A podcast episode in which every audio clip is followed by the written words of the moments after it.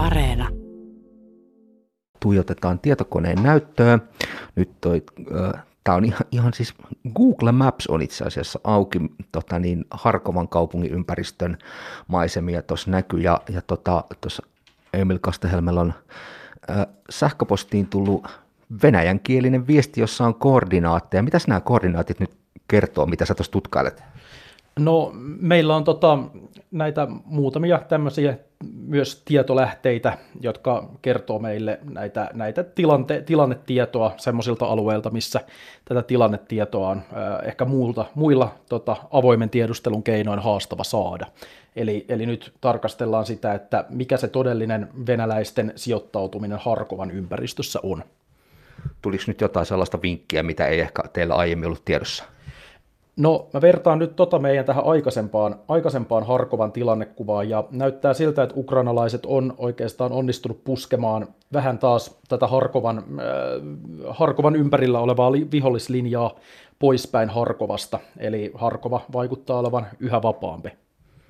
Tota, aika kovan huomion tässä viime päivinä saanut uutisoinnissa se, miten venäläisjoukot tuolta Pohjois-Ukrainasta ja Kiovan ympäristöstä vetäytyy. Kuinka nopeasti ja hyvin te saitte hajun siitä, että siellä alkaa väkiliikehdintä. Te vissiin sitten omaan tilannekarttaan tämän Venäjän, venäläisjoukkojen vetäytymisen laittaa jo ennen kuin isot mediat tämän kimppuun hyökkäsivät. Joo, me saatiin tuosta tavallaan jo viitteitä öö, noin puolitoista viikkoa sitten melkeinpä, eli, eli siis yllättävänkin pitkä, pitkä aika sitten. Ja se alkoi sieltä Sumyn kaupungin alueelta ja Sumyn oblastista, ja sieltä me sitten pohdittiin, että okei, tässä saattaa olla tämmöinen isompi liike kyseessä, ja siitä sitten muutamaa päivää myöhemmin me alettiin näkemään myös tätä vetäytymistä sieltä Kiovan ympäristöstä ja oikeastaan koko sen pohjoisen Ukrainan alueelta.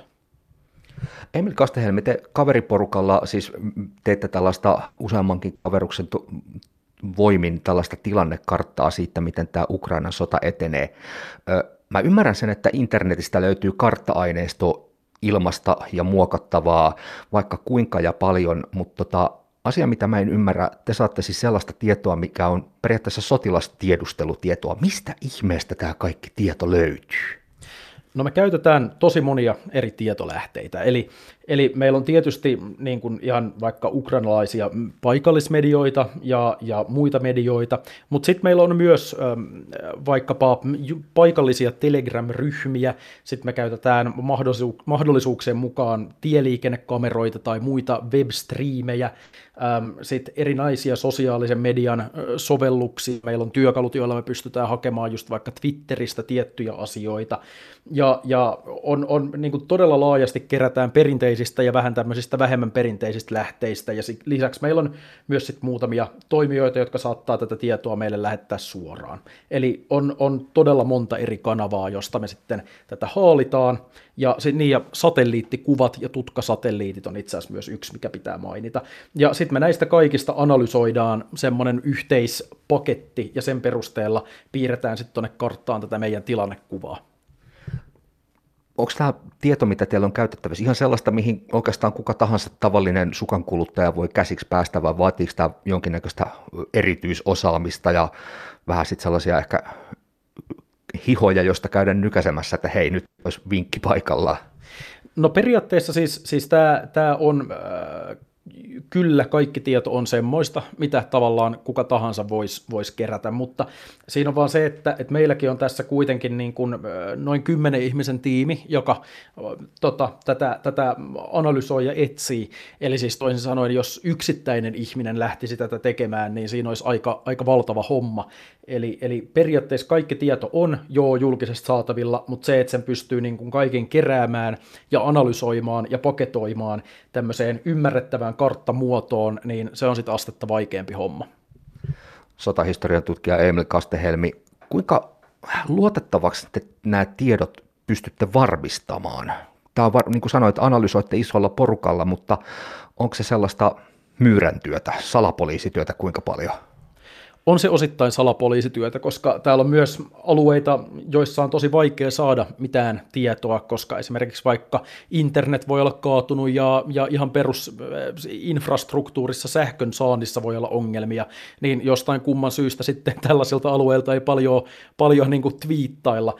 Mutta tota, kyllä tämä on melko luotettavaa. Meilläkin on toki kartassa saattaa olla virheitä ja tiettyjä vaikka joidenkin kilometrien heittoja rintamalinjoissa ja tämmöisissä, mutta se mikä meillä on keskeistä, niin on se, että yleistilanne joka tapauksessa pätee, vaikka siellä paikkapaikoin olisikin niin kuin jonkun kylän kohdalla vähän heittoa. No se iso kysymys varmaan tällä hetkellä aika monenkin radiovastaanottimen ääressä on se, että kun meille täällä kotoinen ja kansainvälinen media kertoo siitä, miten sota etenee, miten joukot liikkuu, millaisia tuhoja syntyy, ja sitten kun sä peilaat sitä uutisointia siihen, mitä tämä kaikki hieno aineisto, mitä teillä on käytettävissä kertoo, niin kuinka todenmukaisen kuvan tällä hetkellä sodan kulusta suomalaiset saa? No tällä hetkellä mm, suomalaiset saa melko hyvää tietoa tuosta sodan kulusta, mutta sitten on välillä tämmöisiä mm, tiettyjä vaikka huhuja, jotka saattaa sitten lähteä kiertämään ja, ja jopa päätyy hieman mediaankin asti, tai vähintään hyvin vahvoina kiertää sosiaalisessa mediassa.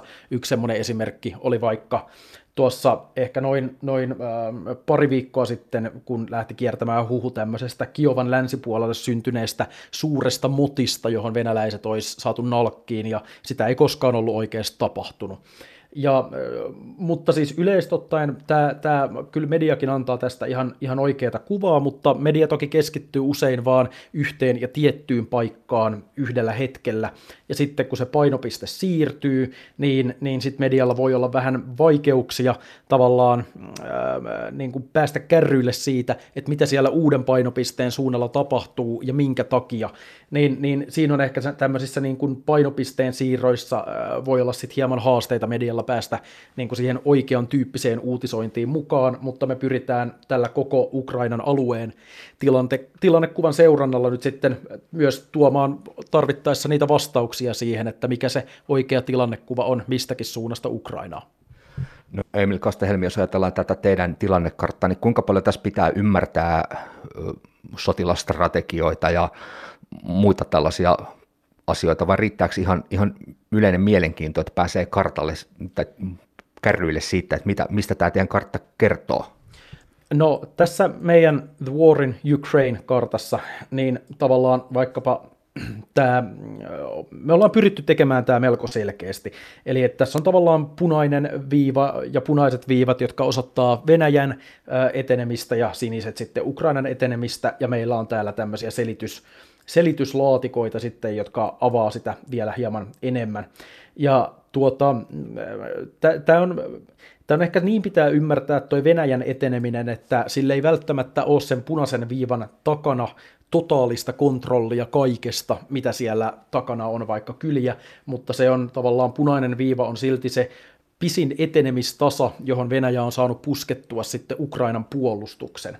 Eli, eli Venäjä ei ole kyennyt laittamaan vaikka toimivaa sotilashallintoa jokaiseen kaupunkiin, josta se on tavallaan päässyt ajamaan läpi, mutta, tota, mutta toki toisaalta myöskään Ukrainan joukot ei pääse näissä paikoissa operoimaan. Sotahistoriatutkija Emil Kastehelmi, te olette siis ihan sodan ensimmäisestä päivästä asti tätä tilannekarttaa pitäneet yllä. Seuraatte tarkkaan sitä, mitä Ukrainassa tapahtuu. Mua on ainakin vähän yllättänyt se, miten kovaa Ukraina laittaa kampoihin. Onks, oliko tämä sulle yllätys?